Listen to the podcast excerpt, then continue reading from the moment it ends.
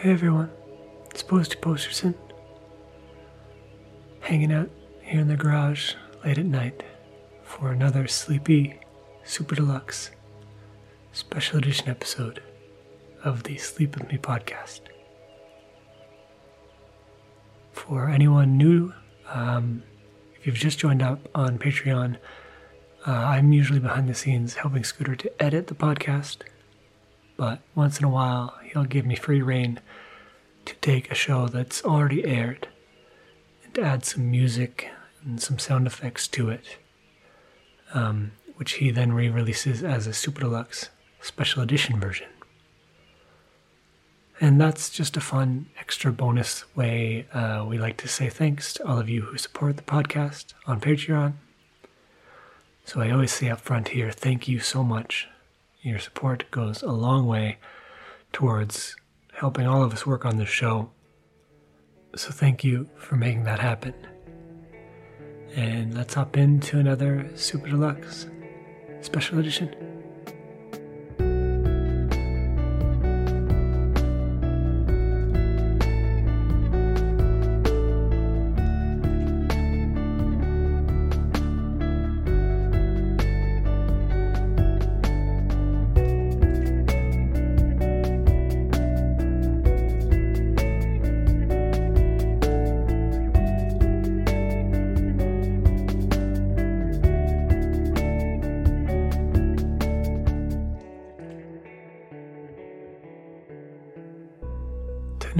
Super Deluxe is primarily a calming music Super Deluxe. I've taken a show that recently aired uh, where Scoots is talking about his love of some hills that he likes to go walking in. So we'll be joining him on a little relaxing walk with some nice calming music in the background. It's pretty subtle, but hopefully it can help you relax and maybe even get some much deserved sleep. Thanks again, everybody. And with any luck, good night.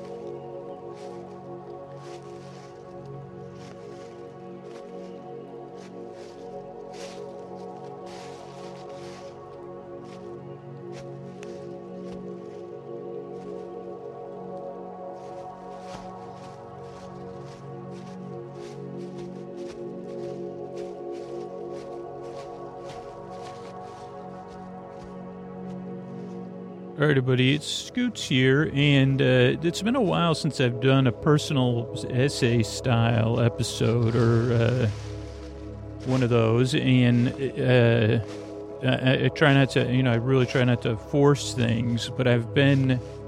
I give you a little background, a little sleepy background here, and see where this goes. Uh, because I guess I've had some confluence of things and who knows when you're listening to this, but when I'm recording it, it, it kind of plays into that. And I guess it'd be cool that I'll be editing this and you'll be listening to it in the future, which is another great opportunity to see how these growth opportunities go Uh, so, so let me see where are we at. So I've had it's the fall of 2021. I'm not. I'm, I'm laughing because I, I know, I don't know what year it is, and I know you probably don't either. And then even when I think it is, uh, then I say probably not. That it can't be.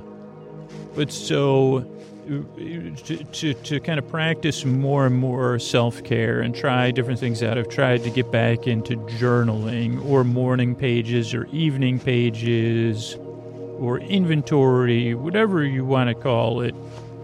I'm trying to bookend my wind down routine and my wake up routine with some more, just trying to get a little bit more involved in my life. Uh, is it, without, you know, in, in a, a way that just gives me some cornerstones and to try out and also to be honest like because it's if if you do have kids in your life it had like uh, to say hey this is what i'm doing or we could do it together side by side parallel journaling and we'll each keep our private business uh, to our private business but we could just do it at the same time as part of our wind down routine because it's the fall of 2021, the autumn of 2021. I don't think it's an easy time for anybody, but particularly school children. But that doesn't mean, and I know this can be something I say, oh boy, I'm having strong feelings about this. And I say, yeah, this is an opportunity, though, too. They don't always view things that way. But I do have to say that then things, I started to realize some strange layers of stuff as I started journaling in a good way. And what I'm thinking we'll talk about, and maybe this will end up being a two session show. I don't know because I say I don't know where this is. I really don't know where this is going to go, or if I have uh, like 65, 70 minutes of stuff. Uh, so I'm trying to think where to start, but I guess where it starts is, uh, well, yeah, like uh, the, with the backstory of where I'm at now and why I'm thinking about this. Uh, what it really comes down to is the hills of the East Bay and the South Bay in Northern California.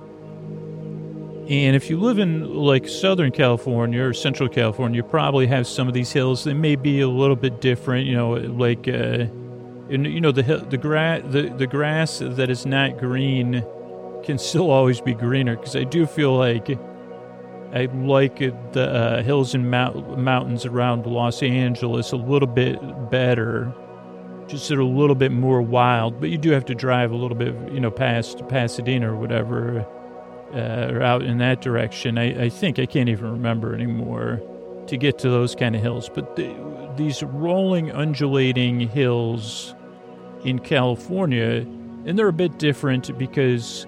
When it's raining in the winter, they turn green, which I guess is counterintuitive for the rest of the rest of everywhere else.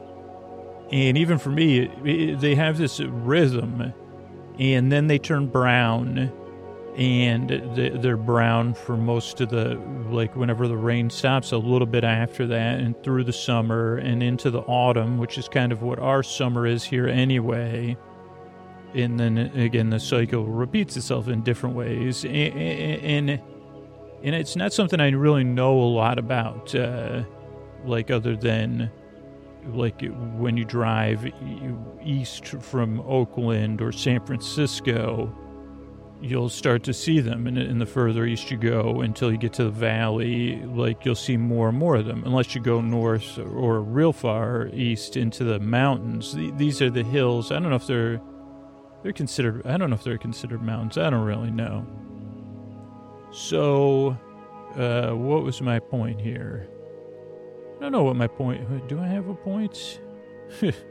oh, so so th- these hills, uh, when you live here, they are something that you, or at least I, kind of take for granted. And I've lived whatever in California for a while, and but then you see them turn green. You say, "Oh, that's cool," and then they turn brown again, and the and so the reason they have importance is twofold. Like right now, I have fallen deeply in love with these hills again uh, because of just some changes.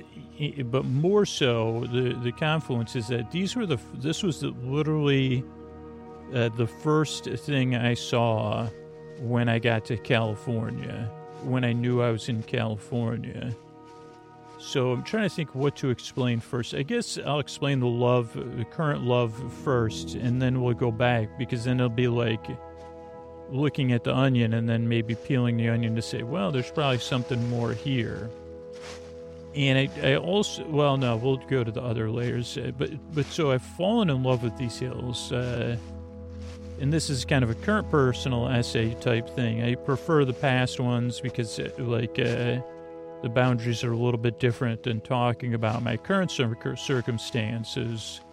But so my current circumstances are that, uh, well, like uh, my routines changed, just like a lot of people changed. They changed going into the uh, 20, 2020, 2019, 2021, and then they changed coming out of them. So it's kind of been like this uh, three phase thing. Well, I kind of had my routine, and then and then I started to try to formulate a routine with my daughter, learning from home, and now we're formulating a new routine with my daughter going to school. And she goes to school somewhere where we commute to school.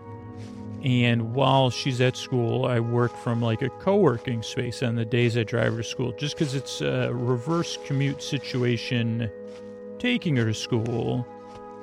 But if we were, if I was to try to go back home and work from home, not only would I have a double commute, uh, but then the, the commute would be like it just just with traffic, it's just not achievable. And only drive in one way, I drive her to school, then I go to the co-working place and I work, and then I go pick her up from school and we go home. Uh, but that's kind of also changed around some of the production of the podcast because I can't record episodes, at least as a when I'm recording this at the co-working space, because it's just a, a, an office setting and it's not quiet and there's not a podcast studio there. And I don't know if I'd be comfortable, like, I don't know if that would necessarily work. Uh, so we'll see. But it, things are working fine on the production thing. It's just it changes, right? And I guess it's good to, maybe it just, it is good for me to talk about this, even though it's outside of my comfort zone, because I see sometimes when I talk about my life in current circumstances, I feel like the boundaries become blurry or impact people in a way because I fall out of line of like how they imagine things or whatever around the podcast. And then sometimes I have to renegotiate those boundaries with the list, certain listeners or people take exception to it or whatever. So, so I'm just putting that out there because I say, well, I'm still trying to be vulnerable, not in a, like in a way to say, Hey, it's okay. If you, if you're having trouble with me talking about this stuff, you could listen to another episode, but more, with this world stuff of trying to navigate it. Uh, I'm not going to get too deep into the difficulty or whatever, but it's like, okay, I don't always view this stuff or wholly view it as opportunities for growth or exploration. But I also want you to know that some tiny part of me, probably because of the podcast, I made positive interactions with all the listeners and the examples you said, that it's like I've grown a little bit. Where I say, okay, these changes are good. So that setup one changed, right? And we've gotten kind of into a rhythm. And then I said, okay, well, probably after we get back from school, like is when I would record some intros, like, uh, or some pickups where normally I would record those if I was working from home for a full day during the day. And then when I'm at the co working space, I do have, I haven't gotten a routine down for the week, but like where I'm able to focus a lot more on production, writing, and all of the like a lot of the logistical stuff that you just got to sit and focus at a desk anyway to get done for the podcast. So I foresee once I get adjusted to this, like one day it being more like, okay, these are my focus office days and these are more of my production days. Uh, but we'll see. I don't know. We'll see. We'll see how things. Uh, I mean, that would be interesting if I fall back into a routine where I'm like recording twice a day in two separate sessions. But I don't necessarily see that happening yet. Uh, also, a lot of this is about self care, right? And and I've talked about running before and if you ever want a memoir about running, I know the oatmeal has a lot of a lot of them, but also what I talk about when I talk about running, which I'm probably misquoting by Murakami, is a great uh, memoir about writing and running.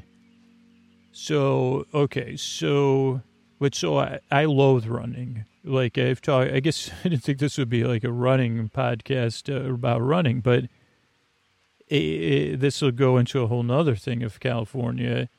So, but running is something, or jogging, you'd say, that uh, since I discovered podcasts before I even started making Sleep with Me, particularly Scriptnotes and some deep dive theme park podcasts, those got me back into running because I was able to, and I've talked about this or I talk about it in interviews a lot too. Like, there's something about that very similar and that probably led to Sleep with Me that like normally if I was running, even if I'm like normally when I'm running, I, the one thing I don't want to think about is the fact that I'm running because uh, for me, and I know there's a lot of mindful runners and mindfulness and running is a thing, and I am paying attention, but I don't want to think if I start thinking about running and not being mindful of it, then I think I loathe this. Uh, how much longer do I have to do this?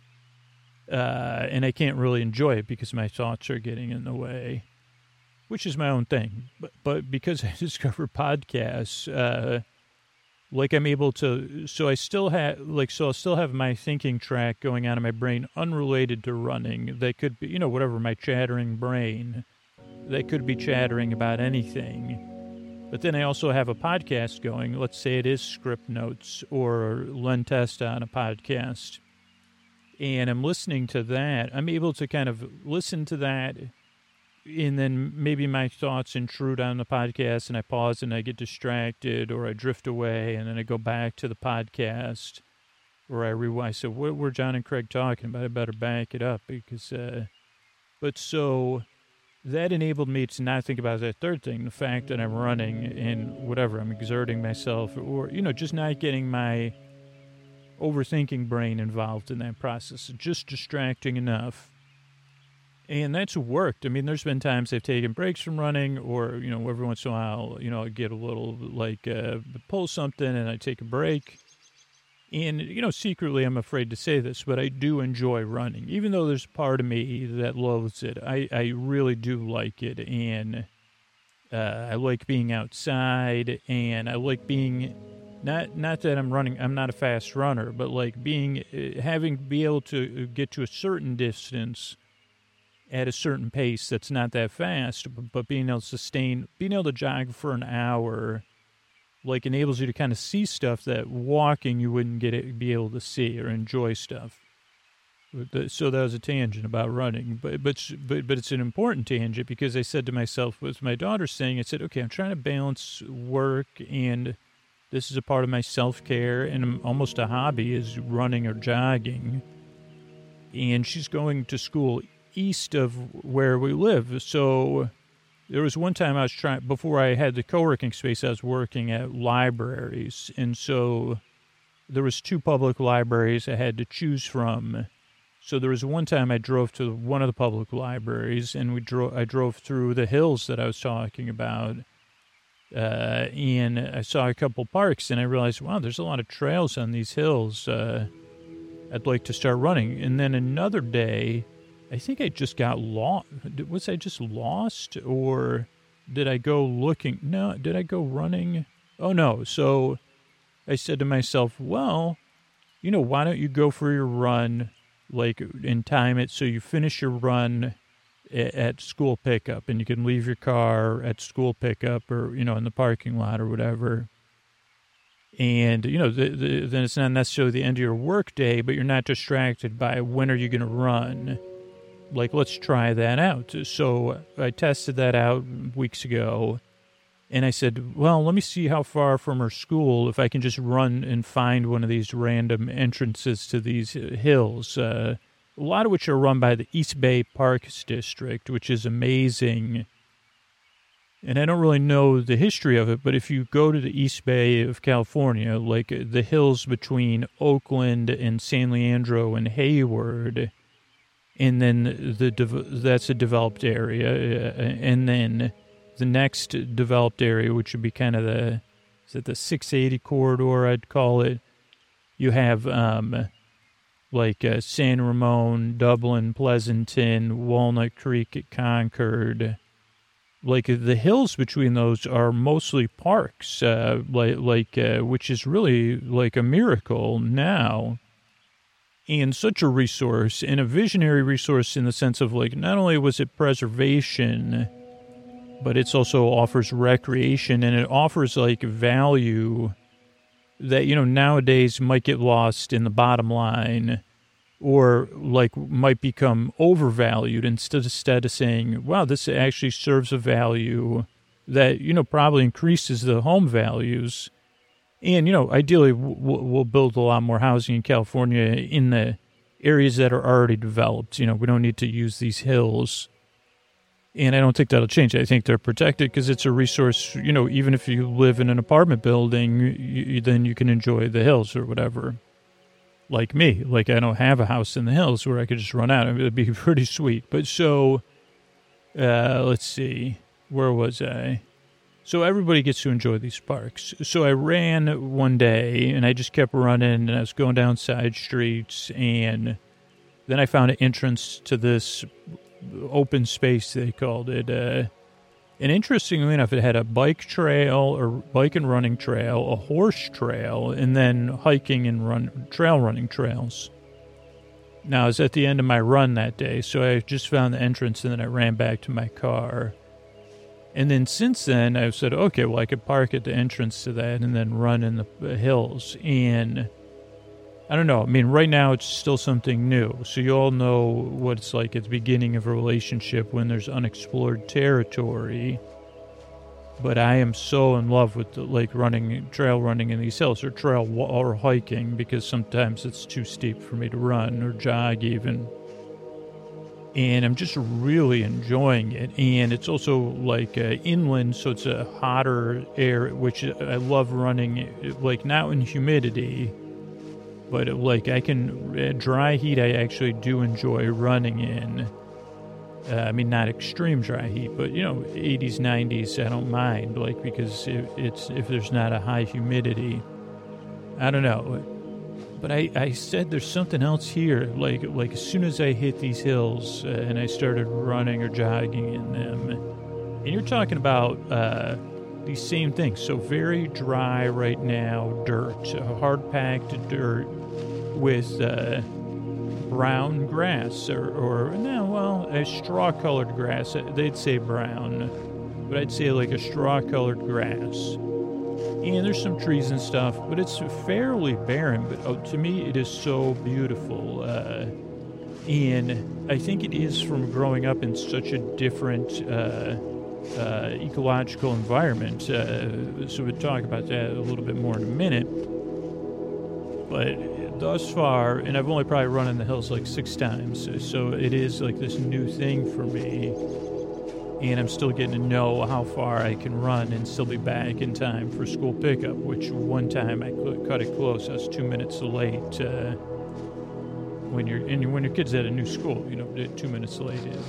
Like I said, oh sorry, you know, I got caught uh, like mistimed things, but so I don't know. And there's not too many details about the running in the hills other than uh, you know, one day I go right, one day I go left, one day I take this path, one day I take that one. Let's see where this goes, and then keep an eye on my time out, and then trying to say, okay, can I get back in the same amount of time I went out on?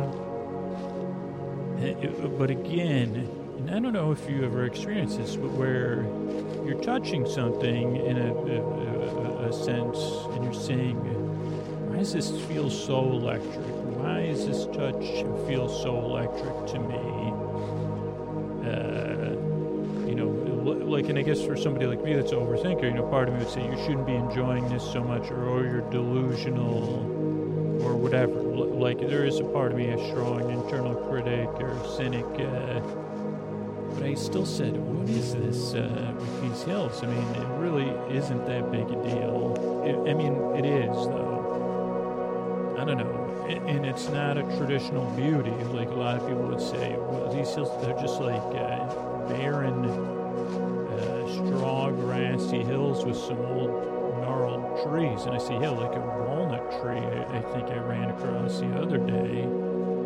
And they're bleak, like it's just dirt, hard packed dirt. Uh, and, you know, it's just sun, the sun's on it and. And I say, oh boy, yes, you are right. Isn't that, doesn't that make your heart palpitate so much?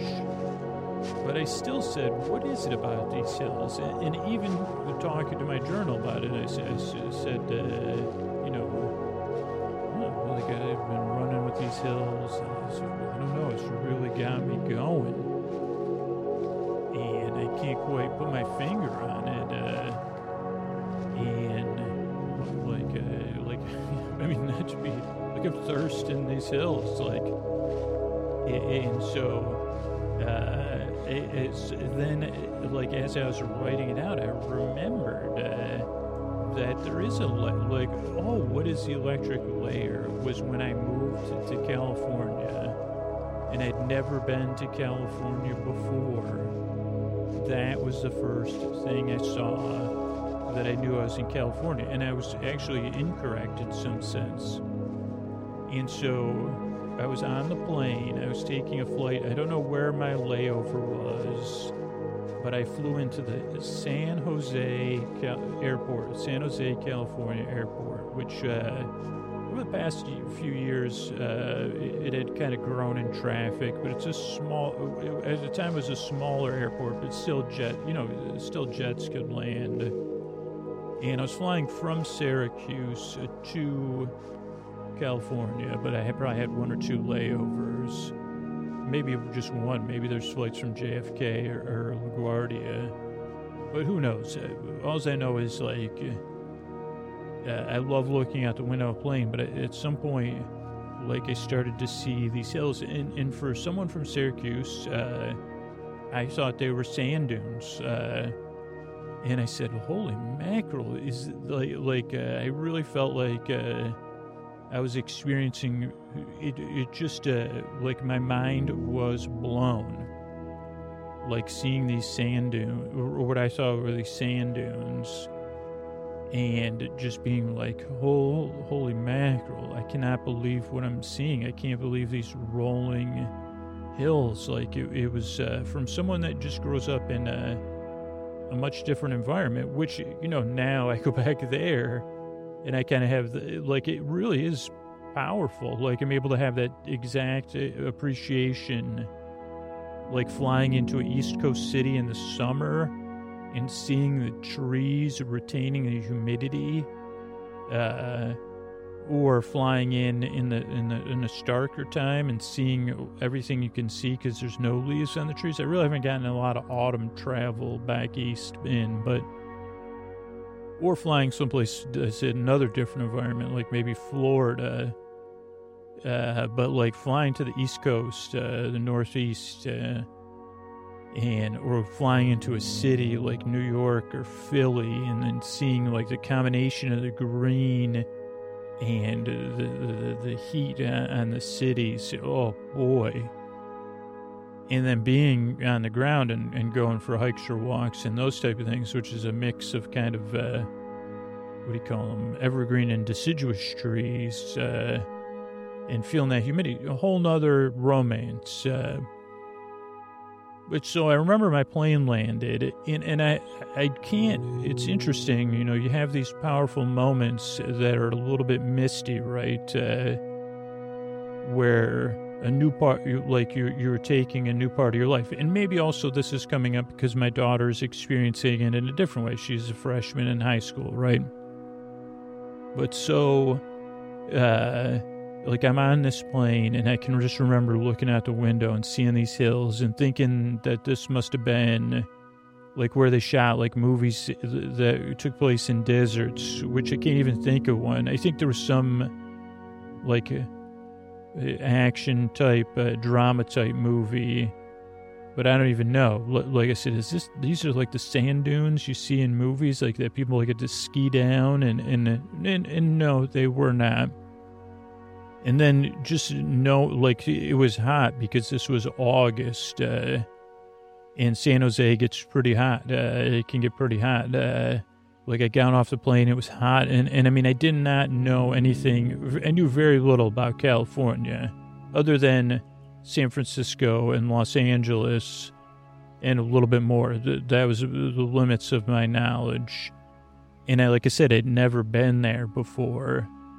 So I was thinking that San Jose, like I was like, this must be one of these desert regions of California which was incorrect. And I guess part of my brain didn't quite put together that San Francisco was just like a, you know, 30 miles away or something. And so I got off the plane. Like I said, it was hot. Uh, now, this is where my memory gets a little bit foggy. And it's weird that the mostly, other than these uh, feelings of, uh, mesmerizing. I can't really tap into the other feelings because I'm sure I was feeling some other strong feelings because I was go- going there, and, and, I'll talk talk a little bit more about it. But uh, but whatever. Let me get this hill stuff out while we were here. So I get off the plane, and I presume it's daytime. So my best guess is that I left early in the morning on the East Coast, which would make sense because even now, when I visit Syracuse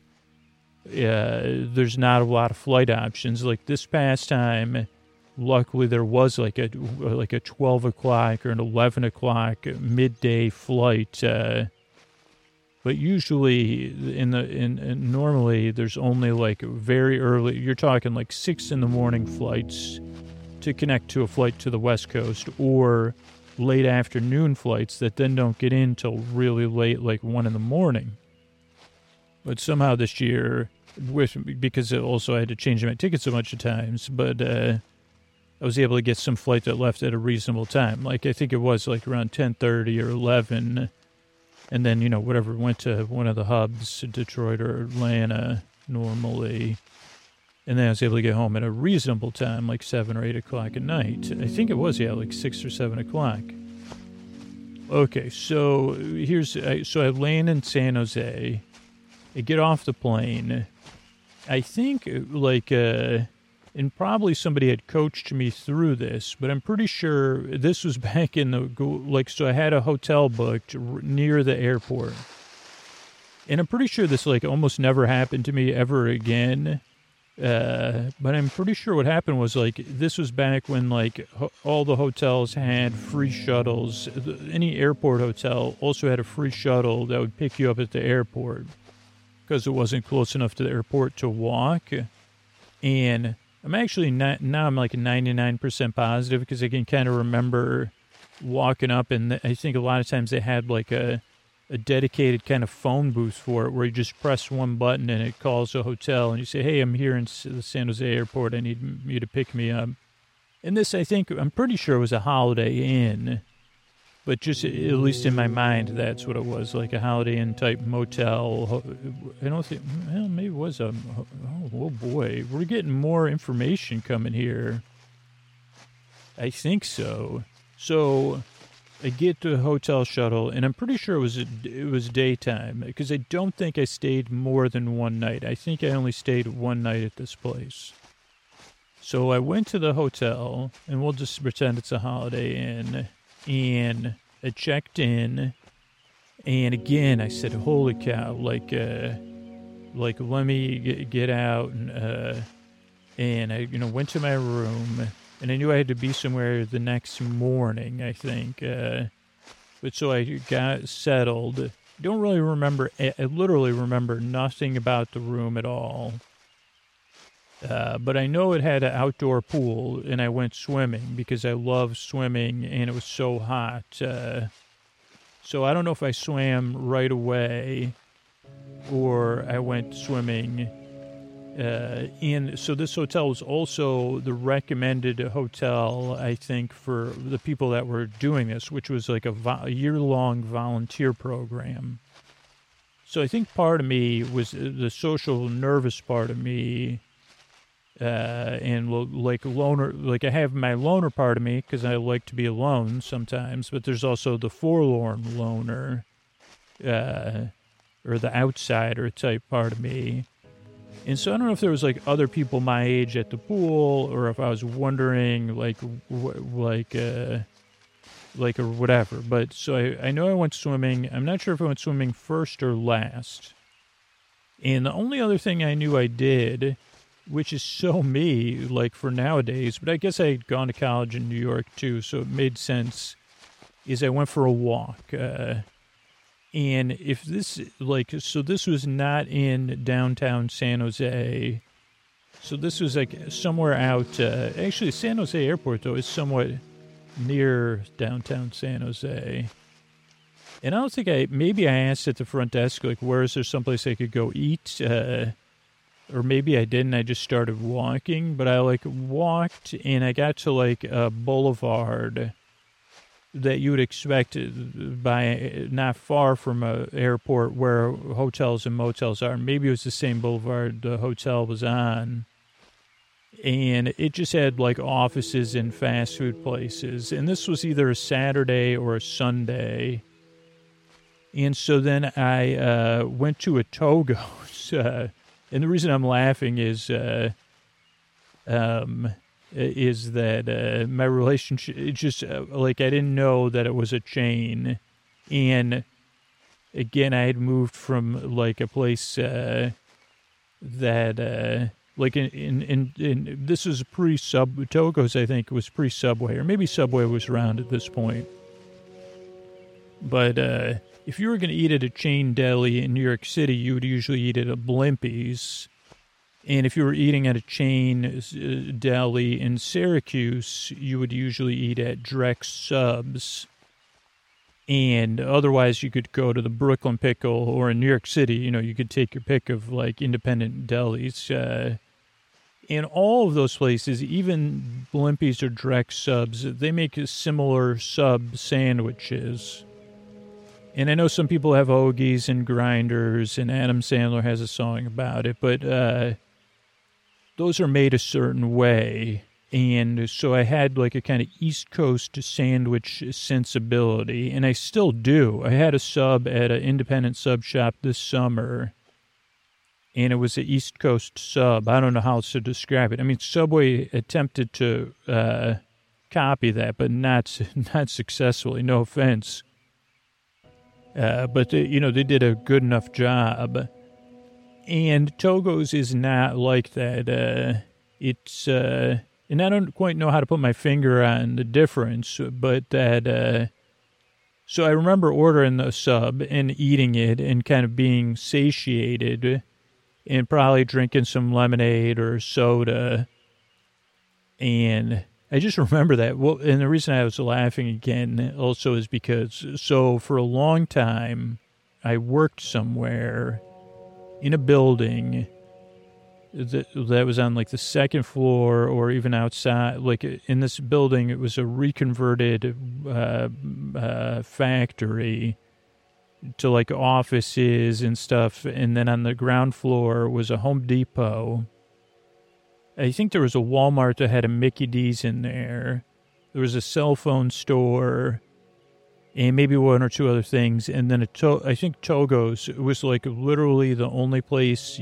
So if I forgot to bring my lunch to work, uh, and I didn't want to drive somewhere, which I didn't want to do ever, to go get my lunch, my option was Togo's or um I think Mickey D's, which you just can't. I mean, come on. I mean, occasionally, like inside of Walmart. So I grew to have a contentious relationship with Togo's because it just was one of those places where it was like uh, did its job, but nothing ever. I never had like, oh boy, I got to go to Togo's and get that wild wild ones sandwich pack. It was more like, well, at least I could fill up on the sun chips and then whatever. I'll have the turkey or the tuna or whatever they got going. So I mean, I guess I, am not mean. That's just my personal taste either. I don't want to hurt anybody's feelings. You know, if you love to- Togo's or if you work there, that's that's cool. I mean, uh, I told like probably people love it. It was the first place I ever ate. In, here's here you there you go. First place I ever ate in California, Togo's. And while I was at Togo's, that's when I got a little bit closer view of these hills. And I was, proud. I mean, this part was a little bit like a like a boring Sleep with Me movie, where I was like that kid like walking down. I mean, this is why I say boring sleep with me because I'm walking like through office park style area from a Holiday Inn, looking at these hills, realizing there's grass on the hills, but still like the un- undulation of these hills. Uh, it just, it just, it just struck me. It was just, uh, it was romantic in a way like I was talking about earlier, that I'm feeling about it now, that's not traditionally romantic. Uh, like, sure, California. I mean, I got to move to LA, and that, now the hills around LA or the Los Angeles National Forest or the Angeles National Forest, there's some romance. And then you go further, you know, into the, the mountains, the Sierras and stuff, like, holy mackerel. These hills are not like uh, that flashy. Uh, even if you go into some of the East Bay, the redwood areas, like these hills are more undulating hills with with uh, straw-like grass. There was just something about it. And maybe it's just seared to that new memory. And then I walked back to the Holiday Inn, and uh, I'm pretty sure I didn't do anything. I, I don't know. Maybe I like. Uh, maybe I did something, but at some point I met two other gentlemen or boy, uh, men, boys, I don't know, guys that were doing this volunteer program that knew each other. I don't know if I met him at that night or during the day. And one of them was a little bit more outgoing, and he said, "Hey, are you uh, in, in this JVC program?" And I said, "Yeah." And, and then he said, "Oh, come back to our room." I'm pretty sure I came back to the room like the morning we were supposed to take the airport shuttle back to the airports. And that's where our journey started. But let me back up again. And I kind of talked about this a long time ago in uh, another podcast. So, but again, hopefully this like maybe this is some new territory. And if you're listening, you know, maybe you're sound asleep looking so good, and that's great. But if you are here along with me, and you're here for me to keep you company, maybe it could help make some of this normal, because this is what old Scoots goes through all the time. But so this goes back to like college, and I graduated college, or I was graduating, and I did not know what I needed to do, what I was going to do. Like I knew what I wanted to do with my life, which was to make movies. But that didn't seem possible. And at the time, I was probably, you know, some of my underlying issues, you know, I got sober much later after this, but I probably, like, that was impacting my decision making, relationship with alcohol, and my relationship with fear, which those two are inexorably linked. Uh, so I thought, like, and this was, well, it's not mistaken because my life took the journey it took, but I think if I was more in a more stable or confident or comfortable place, I probably would have stayed in New York, like, which is what most of my friends did. Oh, because I went to college in the Bronx and Fordham in New York City. And like like uh, some of my friends got job offers when they were in college or they were recruiting or they were like i don't know what i'm going to do and they kind of like started to kind of figure out who was going to live with who or whom and i was like uh, i had the old uh, uh, the hot foot, right? Like uh, they call it, like I think I thought I was going to get some geographic cure. Like I said, okay, well, but I also was like just lost. I said, I don't know what I want to do. I know I don't want to get, I know I don't have good boundaries. And if I just get some job, like uh, working in the office, I'll get stuck. Uh, at least I had that foresight because you could easily get like a job. Like there's just a lot of companies. I mean, I think they were all companies that were hiring people based on like uh, selling something or whatever. So it wouldn't have worked out anyway. But so but I said, no, no, no, I can't just get a job, and and I didn't have any money, so it's like I I, I kind of got to figure out a job to stay in New York, uh, and I just had a sense of hot foot. I said, oh no, no, no, I got to get out of here. I don't know what I'm going to do. And I guess when you talk about synchronicity with these hills, uh, there's also other forms of synchronicity because I'll never forget it. Uh, um, I, I, don't know if this was like what part of my senior year this was, but they had this volunteer career fair volunteer opportunity fair or something. And I think one or two people that I knew said, "Hey, well, I'm going to go check this out." And maybe I went, maybe I liked somebody and, and they were going, or what. But I, I like went to this, uh, and uh, I found two different organizations. Well, three, but two that I was like very strongly interested in. And I didn't even realize this was an option. It was like, oh, you could do a year of service after you graduate. Uh, and that's what you'll do for a year.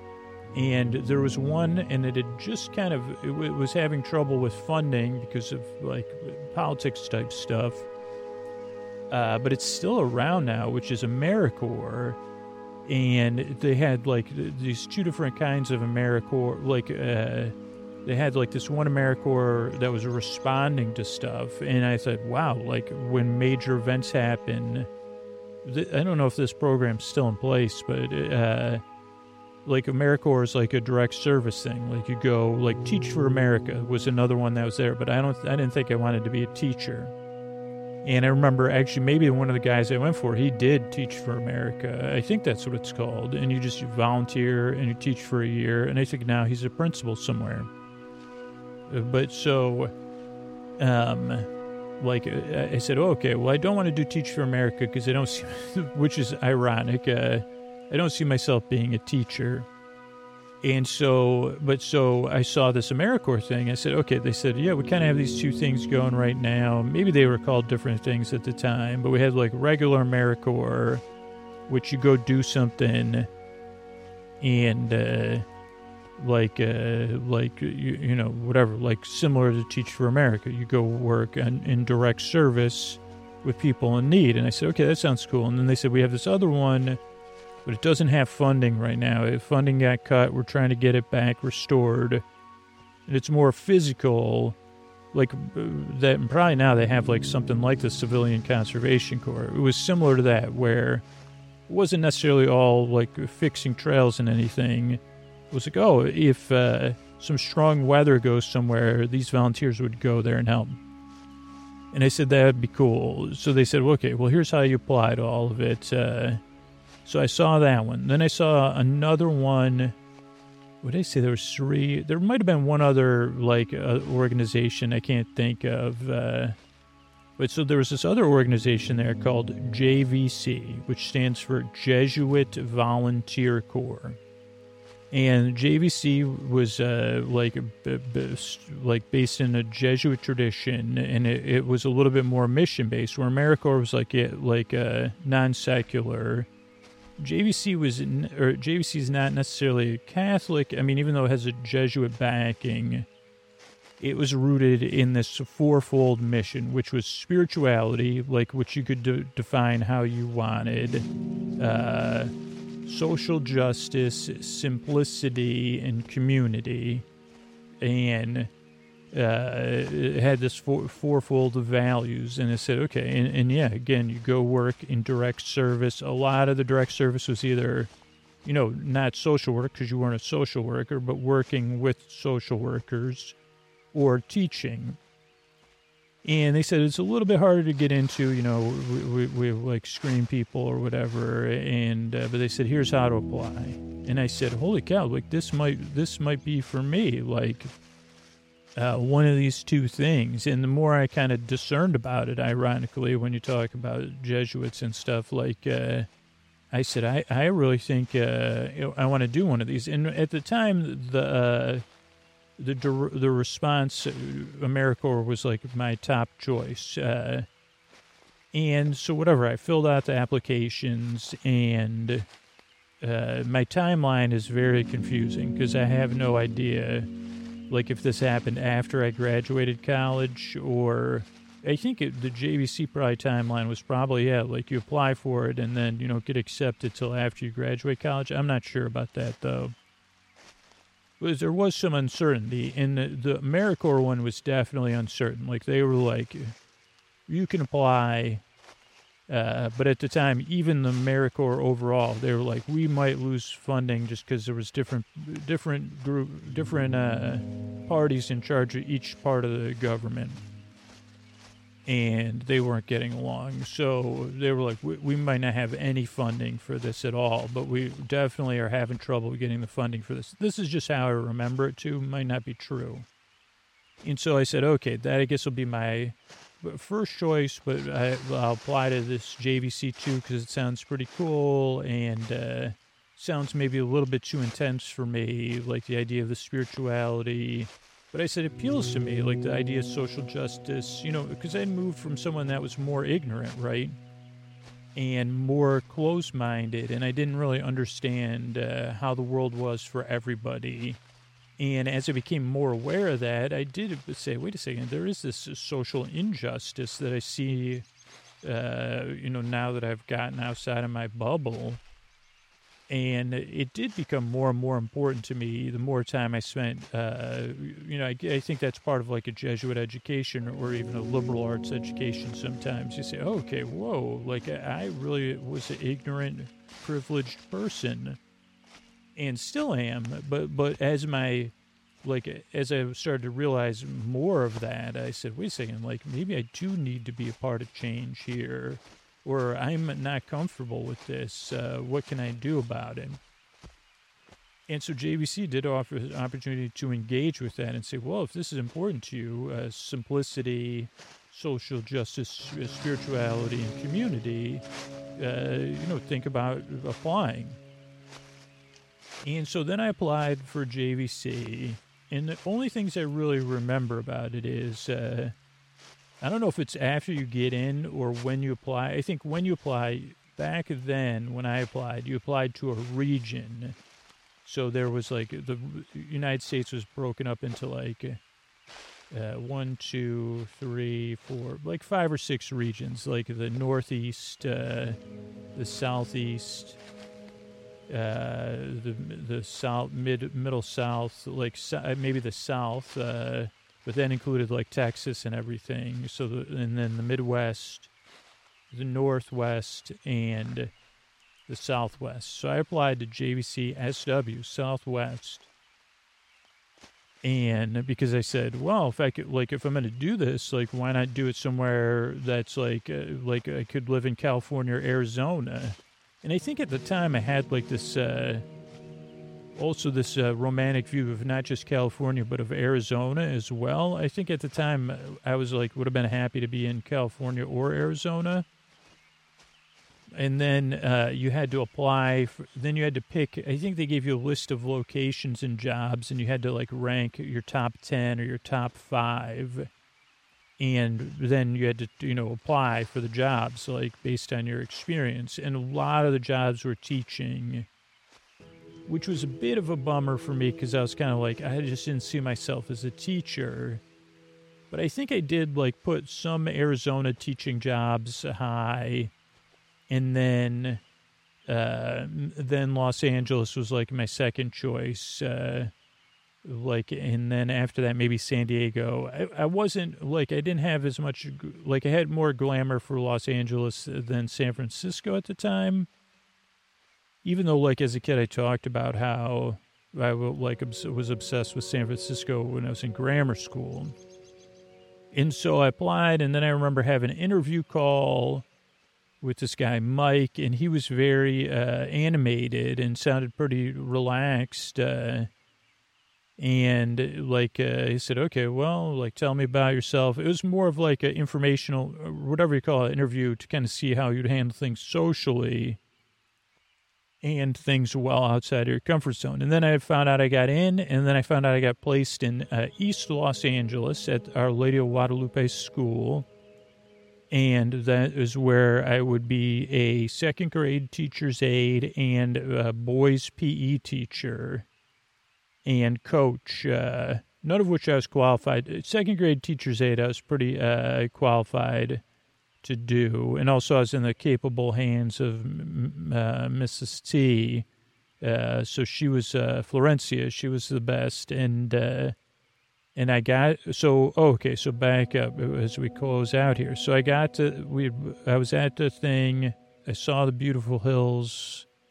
Went to Togo's. Met these two guys. I was definitely outside. Then I started getting outside my comfort zone then we had to go get a bus, uh, and I think it was a school bus, and to go, we were going to go on like a training retreat. Uh, and I remember our bus broke down going over the Santa Cruz Mountains, and I don't, I can't remember who I sat with. I think I can kind of barely remember, uh, like sitting with a couple people, and I was very, very socially feeling those strong feelings. And eventually we got to uh, the retreat center, and then it was uh, it was in uh, Aptos, California, like on the coast. Now the northern California coast is much different than the southern California coast, so I don't know if we swam, but I remember hanging out on the beach. Uh, and there was people that were like a little bit more uh like socially interactive than me. And then i met my future roommates because uh, you live in community. You live in the community you serve and then in a community of other volunteers. And i met all my roommates and i said okay well like uh, this seems like we, we all seemed to, to get along uh, and there was three women and one other male and uh, we kind of connected, and then I said, okay, well, at least now I know some people, and I'm trying to think how what else how else everything uh, pl- pl- planned out. Uh, then we had to kind of retreat and training, and we kind of got to know our our community members and th- then kind of got more comfortable and kind of got trained in mostly like how do you deal with as a graduate of school like going to a new job that's going to be pretty intense? And that was the most important powerful thing was like just remember this is going to be really hard and your first few weeks are going to be really really hard living in community. Also we were supposed to be living sim- simply which meant we had a very limited budget uh, like our housing was paid for and our utilities and then we got a small stipend to spend and then a small stipend for food and stuff. And they said you just kind of let yourself you're not going to be good at your job and it's you know you're going to have to learn like you'll slowly learn. So give yourself permission to have some really hard days at work. Uh, sorry i get distracted and then oh so we had a simple budget so believe it or not, like uh, we were actually able to eat really well. I think we were each given seventy-five dollars a month uh, for food, and we kind of pooled that among the five of us and took turns cooking. I did get lunch at my job though, because uh, we all the teachers. That was a great thing. Just just happened to be with my job, but uh, we would. Uh, the mother of the parish priest would cook lunch for the teachers every day so we'd have like a teacher's meeting every day and eat lunch, which was absolutely amazing. Um, so I'm trying to think if there's anything else. Uh, I don't know. I mean, I guess it's just been on my mind, I guess, with changes lately, but just the hills and how it's kind of reconnected me. And it's just strange to kind of fall in love with something again that not many people probably fall in love with and then why do I love this so much? And I say, oh well, I love it because of what it is, but also because I'm I was already connected to it. Uh, so if you're wondering where I am, I'm probably uh, I'm probably not, but at some point you could see me slowly, oh so slowly, giant on that path, listening to a podcast and really like enjoying the dirt and the heat uh, and the dust kicking up uh, not too dusty though. And the grass and the views of those rolling, straw colored hills. Uh, so glad to be back in your arms. Good